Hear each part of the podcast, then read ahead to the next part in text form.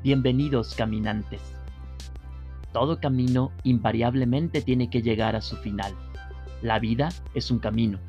En conclusión, la vida terrena también tiene que llegar a su final. Es un tema bastante complejo, me refiero a la muerte. Un tema bastante delicado, un tema del cual no nos gusta hablar. Seamos sinceros, cuando se es joven poco se piensa en la enfermedad, mucho menos en la muerte, y sin embargo es una gran certeza. Es quizá una de las pocas certezas que tenemos a lo largo de nuestra vida, a lo largo de nuestra existencia. Un día vamos a morir. Y en un día como hoy, 2 de noviembre, conmemoración de todos los fieles difuntos, creo que es un tema obligado para traer a nuestra reflexión pero como te acabo de señalar hace un instante, es complejo hablar de la muerte. Por lo tanto, quiero proponerte una doctrina sana, una doctrina segura.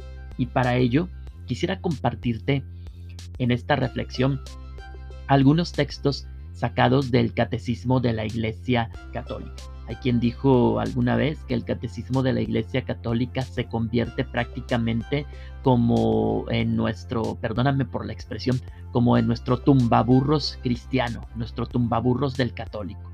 No sé, creo que esa expresión, no sé si la habías escuchado antes, poco se usa quizá en nuestro tiempo. Tumbaburros crea, creo que era algo con lo cual le llamaban antiguamente a los diccionarios, a las enciclopedias. Si tú quieres de verdad eh, tomar una doctrina sana y segura, pues entonces abre el catecismo de la Iglesia Católica para encontrar en ella, pues justamente lo que la Iglesia enseña, digámoslo así, de forma oficial. Y en el numeral 1005 del catecismo nos dice lo siguiente. Para resucitar con Cristo es necesario morir con Cristo es necesario dejar este cuerpo para ir a morar cerca del Señor. En esta partida, que es la muerte, el alma se separa del cuerpo. Se reunirá con su cuerpo el día de la resurrección de los muertos. Hago una pausa para decirte que esto me parece sumamente interesante y esperanzador. Y es que nos referimos a que somos seres eternos, a que nuestra vida es eterna. Sin embargo, nuestro camino terreno algún día terminará, y eso es justamente a lo que denominamos la muerte. Y sin embargo, resucitaremos. Es un mensaje de esperanza, es un mensaje que nos alienta. Y el catecismo continúa diciendo, frente a la muerte, el enigma de la condición humana alcanza su cumbre.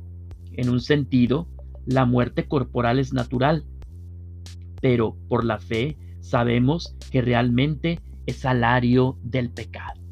Por eso es que quizá, este es mi comentario, dejo aquí el catecismo, y por eso es que quizá creo que le tenemos tanto miedo a la muerte, no solamente a hablar de la muerte, sino lo que la muerte representa en sí.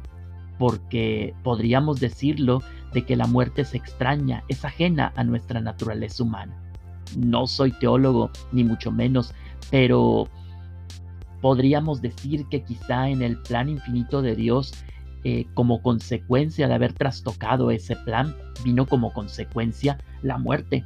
Y de tal manera que ésta se introdujo de forma extraña en nuestra naturaleza. Por eso es que entonces nos causa tanto temor enfrentarnos a ella. Viene como consecuencia, como salario del pecado, según lo describe la palabra de Dios en la carta que San Pablo escribe a los romanos.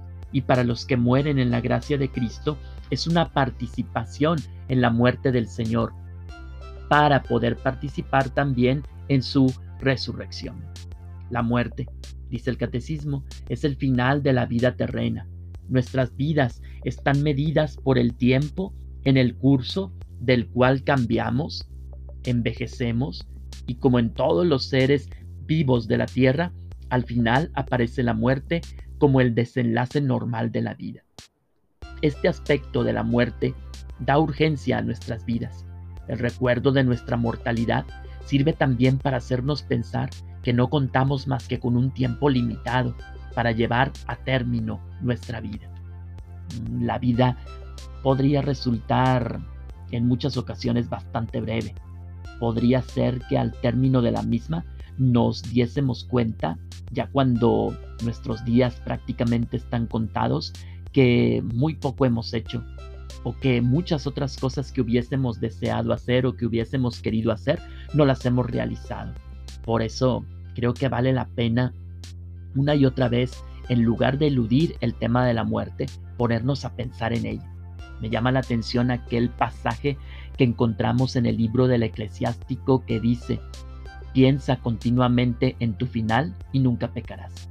¿Qué pasaría si yo todos los días tuviese en mi mente la idea quizá de que se pudiera ser el último día de mi vida? ¿Cómo viviría esa jornada? Creo que trataría de vivirla al máximo posible. ¿No será entonces una buena recomendación la que nos hace la palabra de Dios? Por supuesto, creo que de verdad vale la pena tomarla en cuenta. Pero te decía, no es solamente un tema sombrío, no es solamente un tema oscuro y gris, muy por el contrario. Fíjate lo que nos dice el Catecismo de la Iglesia Católica. Estoy ahora en el numeral 1009 la muerte fue transformada por Cristo.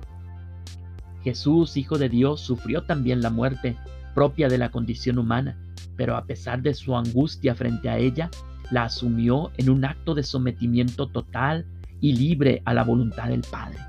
Mm, qué bueno que le pasó también a Jesús, que como verdadero Dios, pero también como verdadero hombre, tuvo quizá ese temor propio que todos sentimos ante una muerte inminente. Sin embargo, supo ante todo vivir, hacer realidad la voluntad de Dios Padre. La obediencia de Jesús transformó la maldición de la muerte en bendición. Oh, la cosa se pone interesante ahora que el catecismo nos dice que la muerte, lejos de ser una desgracia y una maldición, se transforma en una bendición. ¿Cómo es esto? Continuemos con el catecismo. Gracias a Cristo, la muerte cristiana tiene un sentido positivo. Para mí, la vida es Cristo y morir una ganancia. Es cierta esta afirmación. Si hemos muerto con Él, también viviremos con Él. La novedad esencial de la muerte cristiana está ahí. Por el bautismo, el cristiano está ya sacramentalmente muerto con Cristo para vivir una vida nueva. Y si morimos en la gracia de Cristo, la muerte física consuma este morir con Cristo y perfecciona así nuestra incorporación a Él en su acto redentor.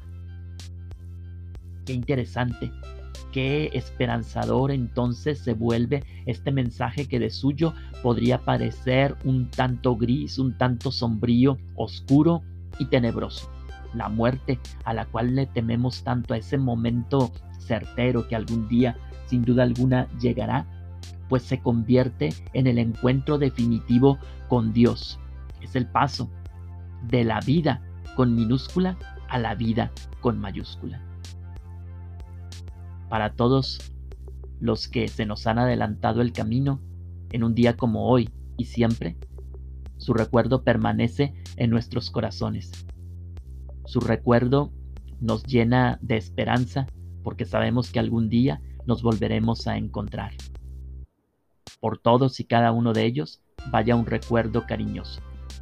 Y esta oración que la iglesia hace continuamente una y otra vez, y quizá en un día como hoy tan especial, podemos hacerla también por todos y cada uno de ellos. Dales, Señor, el descanso eterno y brille para ellas la luz eterna. Descansen en paz. Amén. Hasta la próxima, caminantes.